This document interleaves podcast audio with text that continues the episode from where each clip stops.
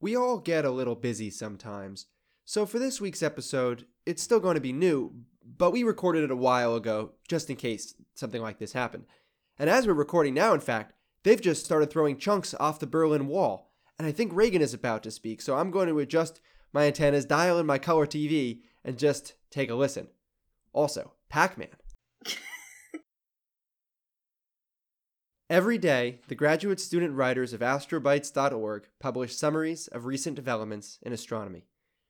Then we sit down with three recent astrobytes of our choosing and bring them together, sometimes in ways you wouldn't expect. We call it Astro Soundbites.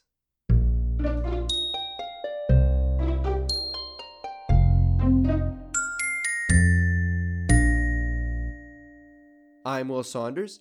I'm a PhD student at Boston University, where presently I study the atmosphere of Uranus. I'm Alex Gagliano. I'm a PhD student at the University of Illinois at Urbana Champaign, where I study supernovae and slightly more exotic transients. And I'm Malena Rice. I'm a PhD student at Yale University, where I study planets and the environments around them. You're listening to Little Green Men or Big Glowing Trees? That's that's the title we decided on. I changed it. I changed it right before we ran it, and I was thinking about telling you, but then everyone wanted to record, so we just started. All right, well let's let's go with it. So we should probably unpack what the heck that means. So Little Green Men was kind of a, a funny way of referring to aliens back in the 50s, you know, and UFOs and the ideas of Martians and other other fun ideas. They just called these little green men. And big glowing trees are what if we don't actually find the aliens, but we find the trees? Or what if the trees are the aliens? And as you'll see, that might actually be the case. So today's episode is going to be covering the topic of astrobiology. And simply put, this field of study is trying to answer the questions Does extraterrestrial life exist? And if so, can humans detect it? These are some of the biggest questions that you'll ever ask as a person. And for me, it's created a lot of fun late night conversations with friends uh, in college um, and, and even since. But the truth is that most of astrobiology is not so theoretical and metaphysical. It is observational and it is grounded in experiment. And our three astrobites definitely also fall under these categories of being observational and experimental. And I think a lot of people are intrigued by the possibilities of life elsewhere in the universe, but few are familiar with the specific steps that are actually being taken towards that goal. And we will definitely talk about those steps in these astrobites. But before we do the specifics, let's indulge a minute of some of the grand ideas in extraterrestrial life. Well, if we talk about extraterrestrial life, guys, we have to talk about the Drake equation. Naturally. So, Frank Drake, for those who don't know, of UC Santa Cruz, back in the day, constructed an equation. This was 1961. And in this equation, he threw seven poorly constrained constants, which at that time determined, if you multiply them all together, an estimate of the number of intelligent civilizations in our own galaxy, in the Milky Way. Some of these constants that we had no clue about in the 60s, they seemed almost fanciful, have actually been answered by now. For instance, the fraction of stars that have planets. In the 60s, we didn't know of a single uh, exoplanet. In fact, we didn't know about any till the 90s, and now we know about thousands, and that's due in thanks mostly to Kepler. And the Drake equation also relates to the Fermi paradox, which argues that given the number of sun like stars that are in the Milky Way, and as we now know, the large number of planets that exist around those stars, we might statistically expect that Earth should have been contacted by intelligent life by now. Yeah, it's, it's an interesting topic of discussion. There's been a lot of writings about the Fermi paradox, and there are some proposed ways to resolve this. Uh, for instance, one of them is that there's at some point in evolutionary development a bottleneck, which says that you might get a lot of civilizations developing uh, bacterial or single cell life, but then for some reason they stop there, and there's only one in a very large number that goes beyond that point. This is known as the Great Filter for our listeners. Hmm. Oh, that's that's good. I didn't know that. But the truth is, the current rate of intelligent life is pretty much speculative right now. Right. It's kind of hard to know with a data point of one. But there's no better time than the present for wild speculation. Will, would you like to take it away? okay, let's jump into these astrobites, and hopefully we'll have a little bit of time at the end to have some more of the metaphysical discussion too. The astrobite I'm talking about is called Emerging from the Shadows, A Method for Detecting Complex Life on Exoplanets, is written by Anthony Mao, and the paper is by Doughty and others, submitted to the International Journal of Astrobiology, but not yet published. And this paper seeks to use Earth as an exoplanet, which is a common theme, to try to understand what characteristics of Earth might make it identifiable as a planet with complex life from elsewhere. You know, it's always a little bit troubling when you only have one data point, you know, when you're trying to make Right. extrapolations based on that. So everything that's sort of based around Earth has to be, to some extent, taken with a grain of salt. Yeah, at the same time though, I, if you had another system to provide them with with complex life on it, I'm sure they would be more than happy to include it in the study. Oh, absolutely. Of course. Right. It turns out it's really easy to fit a model to one data point. right. Well, the overall idea of this paper is, is rather simple. Uh, trees cast shadows most of the time, which means that parts of Earth with trees will look darker than elsewhere. So you can look for this relative brightness and darkness and see if there are trees. There are also, I'd imagine, lots of other things that influence patches of lightness and darkness on the Earth. I would think of potentially different albedos of different surfaces, maybe different cloud coverage. How does any of that influence this study? Great question. Albedo specifically doesn't apply. The, the reason being that it doesn't change based on the tilt angle of the light. It's an innate property, whereas trees will cast a longer shadow when the sun is low in the sky and a smaller shadow when, when the sun is high in the sky. But it turns out very little of Earth's surface is actually sloped steeper than 45 degrees. There are some cliffs, you know, maybe a few other things, but I'm, I'm struggling to think of anything other than a cliff face that might be that steep.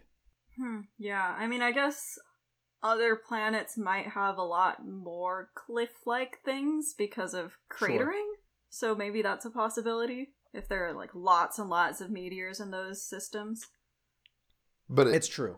potentially, if they have many craters, then that would probably also mean that they didn't have a lot of trees, right? Right. And the craters Right. might just end up flattening each other out, right? So That's what happens on Earth. Um, the, the craters flatten out. But like on the moon, there is quite a few surfaces that are steeper than 45 mm-hmm. degrees. But at the same time, that we know because of that, the moon can't have trees.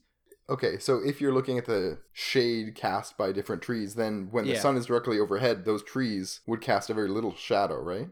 Yeah, exactly. That that's kind of the crux of this is you'd expect very little shadow at one circumstance and a much greater shadow at another circumstance. But at the high phase angle, which is what it's called, the angle of the sun relative to the surface, at a, at a high phase angle, that is the sun is low in the horizon, almost everything casts a shadow. A tree casts a shadow, a rock casts a shadow, a little uh, hill casts a shadow. But at a moderate phase angle, that's like maybe the sun is is at like the, the mid afternoon, most of the shadows are trees. Not a lot else is casting shadows. So then you can isolate the effect of the trees and see if you could notice that on another planet. that's a really interesting idea, and it's something that maybe would be hard to impersonate with other things. I'm not really sure. I'd have to think about it more. So how how do they actually explore this hypothesis, and how are you able to determine what you'd be looking for exactly? Right. It's a clever idea, but is it feasible? And what they designed was a test to see, looking at Earth, how a forest compares to craters. But it turns out finding a crater on Earth is really hard. Any idea of how they found a crater to compare to the forests? Go to Arizona. There are craters there, right? uh, Look under the water? Under the oh, oceans? but you'd probably get a lot of erosion. Not under the ocean. Malena was closer. Like- Mm, places that don't really erode much, probably, but I'm not sure. I don't know much geology. So, yeah, the answer is that it is Arizona, but the reason is not what you Mhm. were thinking. Back in the 60s, the U.S. Geological Survey created a field of craters in Arizona using explosives to prep for the moon landings. And it was the Apollo training grounds. It's near Flagstaff, actually. Uh, we can link to a cool video talking about this. But what they did is they used the data from 1967 of an airplane flying over that field because it has eroded away mostly. Since then, it's almost gone. But the video taken in 1967 was pretty good. And then they used a drone today flying over a forest and they compared those two sets of data looking at the reflectance, is, is what it's called, of sunlight in those two areas at different times of day to compare the different angles of the sun. And their major finding was that this was a pretty good first step. They could distinguish the bare ground from the tree shadows, and from the crater shadows. So that's actually a, a promising result in there. That's super interesting, and I'm really shocked that I got that guess right. yeah, you totally, totally nailed it. So they did one other, you know, important test in this, and they wanted to then see how would it really look from space. So with one pixel of resolution, could you distinguish the Sahara Desert from the Amazon rainforest? They went out to space, presumably with a camera, to test this hypothesis. Yep, they launched to space. It took them years to get far enough away, and with an iPhone, they took a video. wow, very impressive. Google Pixel's really good.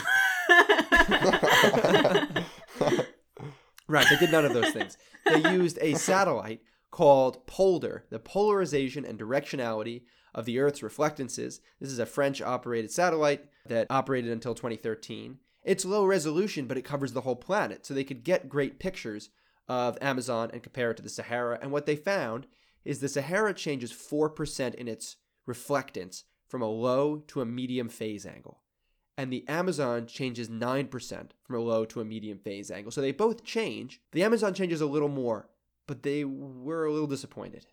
Hmm. So would that be something that we could distinguish from very far away from the noise though? I guess I'm not sure how that would actually manifest when you're looking at exoplanets. Good question. I, I don't really understand it either. The authors seem pessimistic about it, so what I could glean from this paper was even with a satellite only a few hundred kilometers away from Earth, we can barely distinguish two of the most different features on the face of the planet with a one pixel resolution. So the prospect of doing it for a distant planet is is pretty hmm. small. It's a really cool idea though. It, it is. It's a wonderful idea. And I, I think it's it's really encouraging that they're trying these things. But before I finish up, one last thing they did try is modeling how the reflectance would change with phase angle to see if maybe clouds or rocky surfaces uh, change the way that things look. Right, totally. Yeah, I was about to ask how clouds might influence this result. So I'd imagine that they compared that empirical data to the models that they generated? Exactly. So that they generated models for Mars and Venus to try to see which the Earth would resemble more closely to the empirical data from the Earth compared to a model of Venus, model of Mars. They expected it to fall somewhere in between but it actually wound up being about the same as the Venus model, which isn't great. That wasn't what they were hoping, and clouds might obscure any ability to see trees. But there's a lot of the information that's missing from the empirical data, so we're not really sure yet. Will, that doesn't sound super encouraging of a result. Yeah, it's not. The reality is that this is uh, kind of a pipe dream right now, and I don't want to sugarcoat it. It's it's going to be a long time, if ever, before this sort of research actually works. However, there have been a long line of ambitious astronomers called crazy until they became wildly successful. So don't count out a devoted person with a telescope. Hmm. Yeah, it's true that a lot of astronomical discoveries have been completely unexpected, and so it's kind of I don't know. I guess if you flip that the other way, it seems like it's probably worthwhile to try to explore the unexpected and look at ways that reason. you wouldn't immediately necessarily think to consider. So sure. And my astrobite is also definitely doing that. um, and so it is looking at life in a slightly different way in that it's not looking for trees, but rather it's looking for the glow of biofluorescent organisms. And so the astrobite is called Fluorescent World Searching for Life's Glow by Jamie Wilson, and the paper is by O'Malley, James, and Kaltenegger from 2019. Okay, Malena, this sounds incredibly cool and also a unique way to look for life. I haven't heard other studies that try and look for this. So, could you explain to us what biofluorescence is and how it relates to life? So, some organisms on Earth have built in proteins that absorb and re emit sunlight at different wavelengths that lead to a characteristic glow that's known as bioluminescence or biofluorescence. And this can serve different purposes. So, for example, on Earth, there are some fish in the deep ocean, like anglerfish, for example, that use their bioluminescence to attract prey. Um, some other bioluminescent animals use it for mating purposes, for communicating with other animals in their species. And so it has a couple of different purposes on Earth. Well, it'd be really cool to see uh, bioluminescence on other planets, but I'm not even sure that I've seen any on Earth. Uh, yeah, I was thinking about this. Fireflies, right? Hmm. Fireflies Oh, are good one. biofluorescents. I've I've also seen a few of my friends glow up in just the past couple weeks. That one's for our younger audience. We'll hopefully get that one. So, Malena, what's the reasoning behind looking for the glow of these animals on other planets? And is there a reason to think that they might be more common elsewhere than here? Yeah, so like you were both saying, biofluorescent animals are not exactly super common on Earth. It's not like they're covering the entire surface of the Earth. And so the reasoning behind this study is that M dwarfs, which are the most common kind of star in the galaxy, they make up around 75% of the stars, are very sneezy, as we've mentioned in a previous episode. ah, Sneezy, my homie, favorite of the dwarves. I actually relate most to Sleepy, admittedly. In reality, though, D- Disney doesn't really capture Sneezy's attributes. You think it's from hay fever, but we know Sneezy is really sneezing because of stellar activity. of course, of course. so M dwarfs, like Sneezy, are highly active due to their stellar activity. and so this activity causes them to give off a lot of UV radiation through their frequent flares. And so some people actually use this as an argument against life existing on M dwarfs because that radiation can be really harmful and actually maybe even deadly for life. Yeah, I've heard about that. Yeah, so that's sort of like an ongoing back and forth. But there are some organisms on Earth that either live underwater or underground, and they've evolved to have their own protective measures against that radiation. And so one of those is photoprotective biofluorescence, which some of these undersea fish and coral on Earth have, where they actually can just take these UV rays and they can convert that light to pretty greens and blues that are much more harmless, that are not going to murder them as the violent UV rays would. So you're saying they have their own brand of sunscreen? Yes. That's that's pretty sweet, actually. I hadn't heard of that one before. I would say it also makes sense to look for M dwarfs for other reasons. They're so abundant, but they have long lifetimes. So it might provide a stable environment for a long time for life to evolve and take a take a while getting there. right. Yeah, it's it's also worth mentioning that exoplanets, most of them that we found, have been found by transit detection, and finding a change in brightness caused by a planet is easier when you start off with a dimmer star to begin with, so the fractional change in brightness is higher. There's also even another reason, which is that the habitable zone for M dwarfs, which is the region where liquid water can exist on the surface of a planet, it's relatively close to the star for M dwarfs, which means that we're much more likely to find transiting planets in those habitable zones for M dwarfs than for other stars. So they're actually really great targets to look for life in general, besides, you know, the UV radiation that kills everything potentially. So aside from that terrible UV radiation, uh, we seem to love M dwarfs, of course. But I, I really want to hear about the biofluorescence. That's the cool part of this. We've mentioned that these organisms might survive better than others on planets around M dwarfs. But would they ever be abundant enough we could see them? Like, that would require so much biomass. Yeah, so there are a couple of arguments here. Um, the first is that organisms on planets around these types of stars might have to evolve with these adaptations to survive at all. So it's possible that, you know, if a habitable planet does exist around an M dwarf, maybe all the organisms have to be bioluminescent. The authors also argue that the fluorescent proteins would evolve to be more efficient, so they'd more efficiently convert energy on these planets around an M dwarf because they would have to become more efficient in order to survive. And so the authors in this paper ended up analyzing the biofluorescent emissions from common coral proteins on Earth and developed some models to try to figure out what those emissions might look like from hypothetical Earth like planets around M dwarfs. I love how interdisciplinary this study is. When you go to grad school for astronomy, you really don't think that one day you're going to be looking at corals and the biofluorescent emissions from them. It's pretty cool.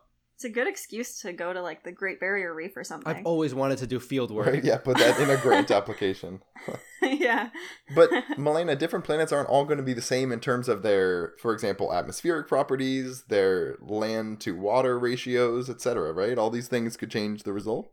Yeah, so the authors considered a few different factors, such as those. So they considered different surface features, fractional cloud coverage, and also the percent of the planet that would have to be covered with this biofluorescent stuff, these organisms. And they tried to figure out what those emissions would look like in each of those cases and whether they could actually serve as a feasible biosignature. So what did they find? Well, if the planet is 100% covered with biofluorescent organisms and there are no clouds, then the visible flux from the planet could increase by actually more than an order of magnitude. Whoa. And so there would be this huge change in the planet to star contrast and direct imaging with the next generation of extremely large telescopes, actually the extremely large telescope in Chile, would Hmm. potentially be able to see it. Nice. and so it might also be observable with, you know, slightly lower coverage of organisms or maybe higher cloud coverage, but, you know, the detectability will decrease as you make these changes. wow.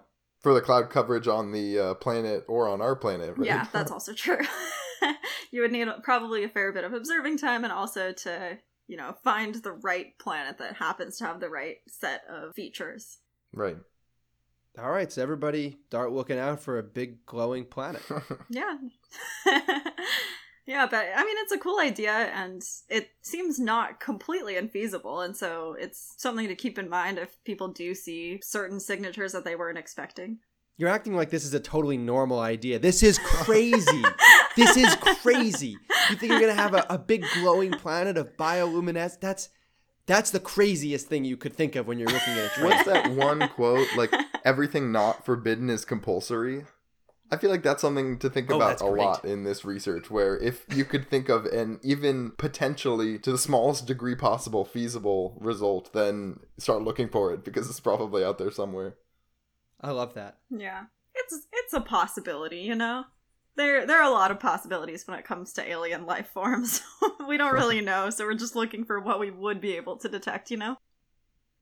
And with that, I think it's time for our Astro soundscape soundscape of of the the space Fortnite. fortnight in the search for life and beyond. and beyond. All right. Elena, you're bringing us this special sound.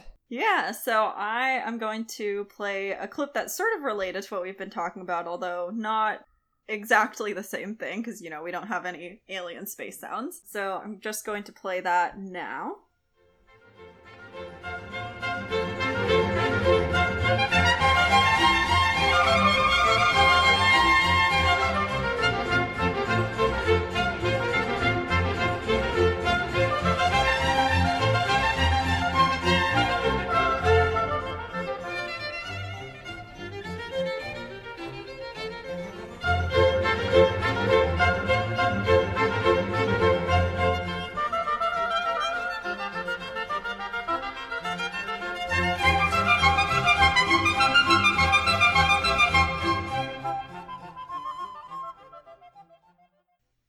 It's Vivaldi. It's not Vivaldi. This is actually probably one of the most famous of the space sounds we've had, although probably not super well known that it's in space. This is Yeah. the. Wait, can I well, guess? Alex, actually, do you want to guess? Yeah, my guess is that it is one of the recordings that made it onto the golden record that is sailing away from our solar system. Yes, but I will only give it to you if you can give me the composer. Oh, come on. number. Wait, I got this. I got this. It's got to be Mozart. it's not Mozart. Who's famous enough to be worth putting Mozart's on the golden Mozart's record? also on the go- golden record. Oh, he made it on in somewhere yeah, else. there I are quite a few people. on it. Beethoven. No, guys. No. As good a guess as yeah, any. it's it's not Beethoven. Beethoven is also on the golden record, though. Is he really? Yeah, yeah.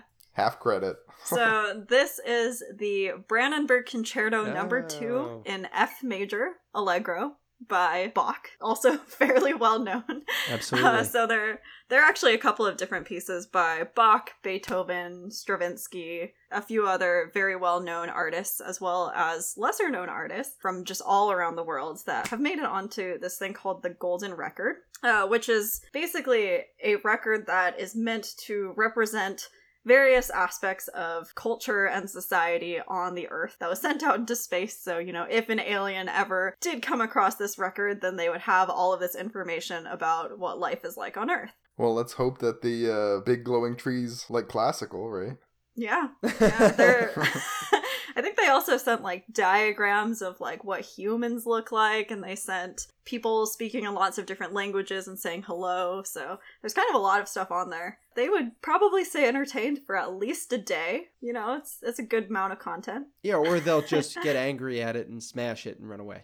Yeah, you know, that's a possibility. But if we found a record floating through space, we'd probably, you know, listen. Blow each other up over it, fight about it, argue about it, make it into a political Ugh. thing, have a candidate run on the message of it, turn it into its I own party. it's. It would be a disaster, Malena. You do not want to make first contact with Earth. If any aliens are listening, stay away. You, you, you don't want us.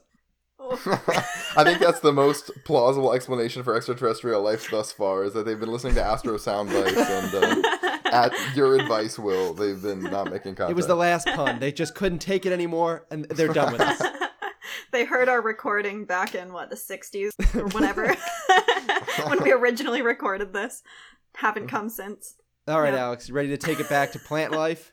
Let's throw it back to plants. a lot less controversial more- in the plant world. yeah Okay, so my astrobite is called Green Plants on Red Planets Would Photosynthesis Work?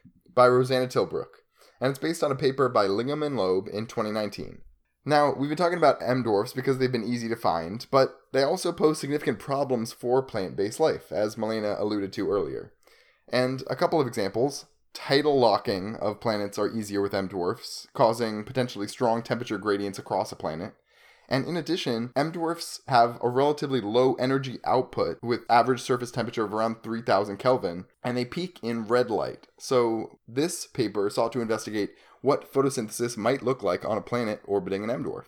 so how would we actually get a measure on the ability of a star planet system to end up actually creating photosynthesis on that planet Yeah, that's a great question. Is how would you quantify something like this? Mhm. So here the authors looked at the flux of what's called photosynthetically active radiation, or PAR. Okay, we'll call that PAR. So PAR flux is the flux of photons between 400 and 700 nanometers, or visible light, which on Earth is necessary for photosynthesis to occur.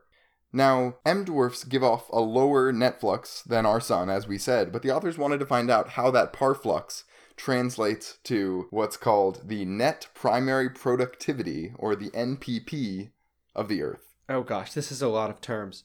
Okay, what is the net primary productivity? So the NPP is the rate at which energy is produced by biological processes and made available to other organisms that can't produce their own, like us. So the authors compare parflux to the parflux that translates to the same NPP as we have on Earth, which actually isn't 1 as you might expect for a reference value, but it's 2.5 because the NPP is limited not by the parflux from the sun, but by limited nutrient availability on our Earth. So presumably this number would be one if all the par flux translated to energy produced by photosynthesis, right? Correct, right. If we had perfect nutrient availability on Earth to translate the parflux, then yes, that number would be 1. And the authors here find that a star with about 20% our own star's mass has a parflux of 1, which could translate to the same NPP as Earth if the planet was a perfect photosynthesizer, as you said. Now, the problem with this is that the typical M dwarf is probably around 10% of a solar mass. So it's not really looking good for being able to say that the average M dwarf is going to harbor photosynthetic life. Hmm. And what about when things flare? Does that surge the par and give us more hope for photosynthesis or not? The authors thought that it might. It turns out that it probably does not. Yeah. So their results suggested that less than 1% of M dwarfs have flares that are strong enough to push them over the NPP threshold if they were below it to begin with. Hmm. And now, before we conclude this discussion, there's one more way to look at this problem. And that's by considering how much photosynthesis is needed to build up more oxygen on a planet than would be removed by different geologic processes. As a as an aside on this, one of the things that I know about oxygen is it's extremely volatile and unstable. So oxygen just wants to bond with everything. Right. Yeah, that's that's very true. And so They looked at sources and sinks within our own planet. They looked at the O2 created over the O2 removed. And if that value was greater than 1 in their simulations, then they said this was potentially photosynthetic. And they found that the mass threshold for this to be the case was about 0.13 solar masses. So it's slightly lower than our criteria for the NPP, but still not great. Most stars are smaller than that, right? So does that mean we're not likely to be able to detect planets this way? Life, sorry. Right. So we still made so many assumptions in this research to begin with. So on Earth, we really have no idea why plants photosynthesize the way they do, why they absorb the colors that they do, given the energy output of our own sun. And until we get a better handle on that, then we're really going to have no way of saying whether photosynthesis on other planets is the same as on Earth or whether it's feasible given particular systems. So we'll have to throw the astrobiology discussion back to the biologists for a bit. Exactly. So if we find a PAR flux that's closer to one, then it'll be like a hole in one. I've just been thinking golf this whole time. I've been very distracted. Why are you thinking about golf? because par is uh, like Oh. the, Par for the course. Do you play Yeah. golf? I that's what's been on my mind. My dad does. I've played like My, three my times. parents are big time golfers. Anyways, not to get off topic. yeah. If we find life in this way, it'd be a hole in one. Before I move on, I should I should give a shout out to Cassidy, who's uh, another grad student in my program, Aw. because this was the first lengthy astronomy discussion we had when I started grad school about how plants might photosynthesize on other planets. I love that. I think it's fascinating. Go Cassidy! I love Cassidy. All right, so I think it's time to move to our one sentence summaries. So let's start with you, Will. Would it be possible to identify complex life on other planets by looking at tree shadows? Probably not. Will we keep trying? Probably. Malena? That was a four sentence summary. Alright. Four four nice and tight sentences. I've got a longer one sentence. Bioluminescence could be a potential biosignature that we can use to look for life, although it would likely require some very specific conditions and some very, one might even say extremely, large telescopes to be observable from Earth. Boo. Alex, what's your one sentence summary? Finding plants on planets around M dwarfs might not yet be a hole in one, and we'll have to await more research from biologists to shed more light on the topic. Very good. So now we have some time for some fun and wacky speculative discussion. Woo! All right, so here's where we're going to start. How good of an assumption is it that things elsewhere in the universe work the way they do here? Can we assume that life would be anything like life on Earth? I think it's really hard to say because, again, we do only have that one data point. But I think probably a lot of the motivation here is looking for life that we would recognize. So it may be that life exists in a lot of other ways. And for example, the biofluorescence astrobite was looking at maybe life that isn't quite like life on Earth, but we still might be able to recognize it. But I think the the Sure. farther we deviate from that, the less likely we are to actually be able to tell that it's life. So I think it's sort of a balance where you want to consider things that don't quite exist on Earth, but not, I guess, not go so far that you don't really have any grounds for what you're arguing for. every moon rock is not alive. Right. Well, we think. I think it's also interesting that when people talk about what constitutes living, when is something actually living, I think that definition has gotten more and more broad over the years to encompass a, a wide range of different phenomena. But the things that we would actually look for, like you said, Malena, has to be just a very, very small subset of what we would potentially constitute as alive because we just need to start somewhere. Right. well, it might be the full subset. We really don't know. Data point of one.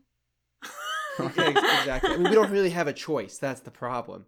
It's like we would love to consider other forms of life, and I'm sure we will if we can. But it's it's you got to start somewhere.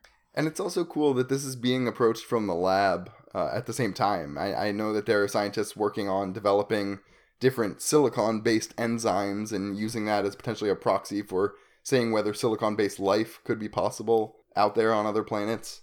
We just really don't know. Absolutely. We've talked today about some of the ambitious efforts to identify not intelligent life, but complex life uh, elsewhere in the universe, there's a lot of hope for life in our solar system. There has been evidence of small bacteria like objects on Mars. Could be bacteria fossils. A lot of uncertainty remains about that. Mars has ice under the North and South Pole, and there could be a significant amount of water there. It's possible there could be a type of life there. We have talked in the past about some of the Jovian moons having seas of, of water maybe underneath. We've talked about Enceladus, and we've also talked about Titan, the moon of Saturn, which has liquid methane And an atmosphere. and an atmosphere. So, among all those things, there's a lot of possibility for life both as we know it and foreign to us. Yeah, I think that's very true. And it kind of shows that even within the solar system, there's so much that we don't really know about. I think these particular studies have been sort of looking for things that we've probably ruled out in the solar system. If there was like a planet completely covered with trees, unless it was planet 9 or something, then we probably would have seen it in the solar system by now Right. but there there's sort of like multiple approaches to looking for this life and it's it's kind of cool that there are two totally separate parties where it's like you can look for it in very specific ways in the solar system generally looking for microbial life versus looking for similar things probably on a much larger scale in general in completely different systems and there's more room for speculation in other systems so it might actually make it a little bit more fun for those depending on who you ask i suppose Yeah, I was going to say that I think that also reflects just how limited we are in astronomy. I mean, the reason why we're we're looking so hard for life within our solar system is that geez, it would be so nice if we could just Mm. go and directly measure life somewhere, you know? We have to devise all of these not to say crazy, but maybe convoluted methods of well, if life were set up in this way on another planet and this particular event happened, then maybe we'd be be able to detect it if we were looking at it just the right way. But geez, how much easier would it be if we could just go and take an in situ measurement right of the life itself, just capture, scoop it up, and then bring it back home to analyze? So, the big question will we detect life during our lifetimes? There was an article that was published in Scientific American in 1997 between Drake and Nice. Carl Sagan, and they argued at the very end of it that if a whole lot of people on Earth cared about this issue, then we would almost definitely discover it within our lifetimes. I think that discovering life in our solar system in our lifetime is feasible. I'm I I would even say probable. Wow. That's a big claim. It is a big claim. Malena, what do you think? I think I tend to be more of a pessimist on these things. uh, so I think certainly in terms of intelligent life, I'm not too optimistic. I think it's much more likely that we'd find something in the solar system, like perhaps Enceladus or Mars might be good possibilities. Although even those, you know, if we're starting to send people to Mars, it might start to become unclear what actually was from Mars versus not. Hmm. With that said, I mean, the amount that we know about these exoplanets is so minimal. Like, if you look at the spectra we have of exoplanets, they're not detailed. And the idea of actually finding some sort of signal from an alien just seems, I think, more optimistic than I'm willing to be. I think a lot of people have totally different opinions on this and it's something that we don't have enough evidence for to like really ground people in sort of the more positive or negative party Hmm. but yeah, I guess like for me in science, I just sort of assume like the more mundane it is, the more likely it is. And so if I really wanted aliens to exist, and that means they, in my mind, are less likely to exist because I want it to badly, you know? What, what do you think, Will? I think that complex life absolutely exists in the universe. The universe is too big and too extraordinary for it not to. Does it exist within the part of the universe we're able to reach and observe? Maybe not. I'm not going to cancel it out completely, but I, I wouldn't put a lot of stake in it. That being said, I think our solar system in the past, maybe not the present, but in the past, has had single celled life. Hmm.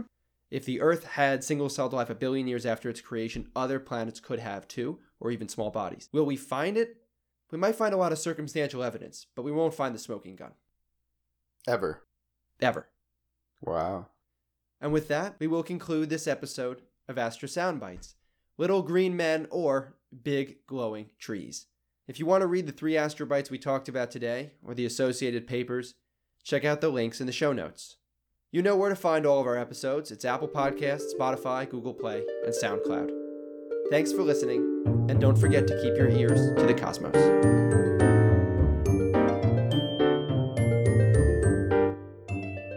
There are fish in the deep ocean called angerfish. Malena, are you referring to the anglerfish? What do you mean?